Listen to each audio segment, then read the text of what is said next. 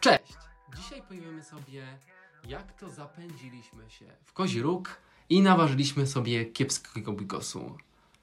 Czyli mleko, kawa, czy już a little too late. Ale zacznijmy od początku. Najpierw preludium.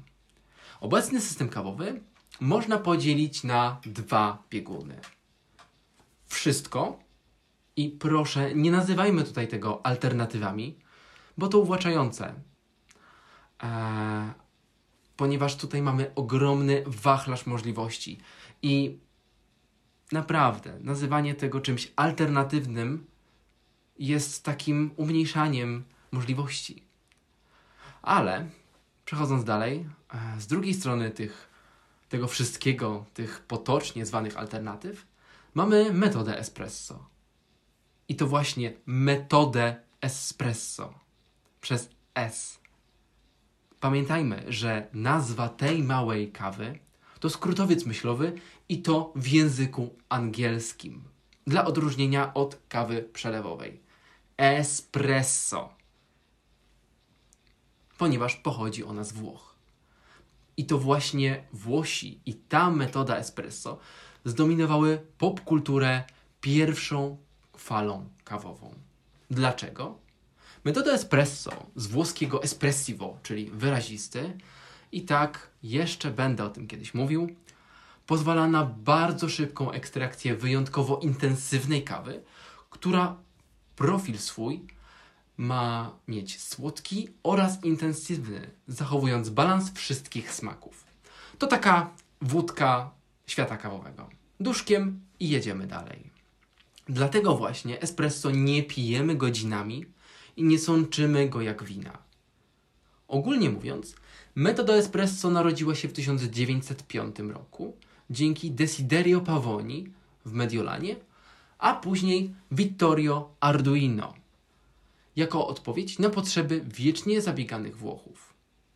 Wielokrotne próby parzenia kawy nie tylko za pomocą wody, ale i pary stworzyły pierwszy ekspres ciśnieniowy. Od tego momentu możemy mówić o espresso, kawie, która ma być szybka, słodka, wyrazista i na tyle mała, by dało się ją wypić prawie na raz. Kawa parzona metodą espresso przyjęła po części właśnie nazwę samej kawy, stając się fundamentem tej dziedziny, tej metody oraz umowną jednostką baristyczną. Jeden shot, jedno espresso. Nie wyparła ona jednak tradycyjnych metod parzenia w domowym zaciszu.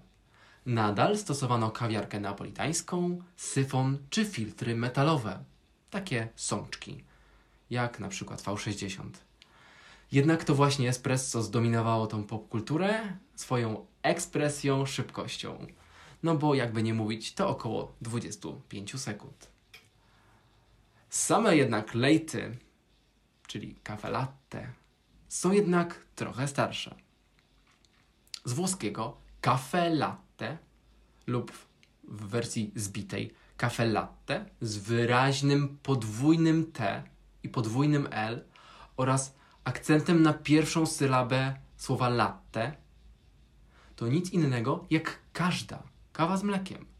Pierwsze wzmianki o podawaniu kawy z mlekiem pochodzą z XVII wieku i pojawiają się w podobnym czasie w języku włoskim cafe latte, francuskim cafe au lait, hiszpańskim cafe colecie, niemieckim Milchkafe oraz po czasie również w języku polskim kawa z mlekiem. W każdym z nich swoista nazwa określa podobny, lecz inny styl parzenia oraz podawania. Niestety w latach 80. poprzedniego wieku nazwa ta nabrała nieco innego, lekko sztucznego znaczenia. W Seattle, w Stanach Zjednoczonych, powstała pierwsza kawiarnia, tak zwana sieciówkowa, dostosowująca włoską kawę do amerykańskich standardów. Duże, większe, ogromne, a najlepiej słodkie i mrożone. Starbucks.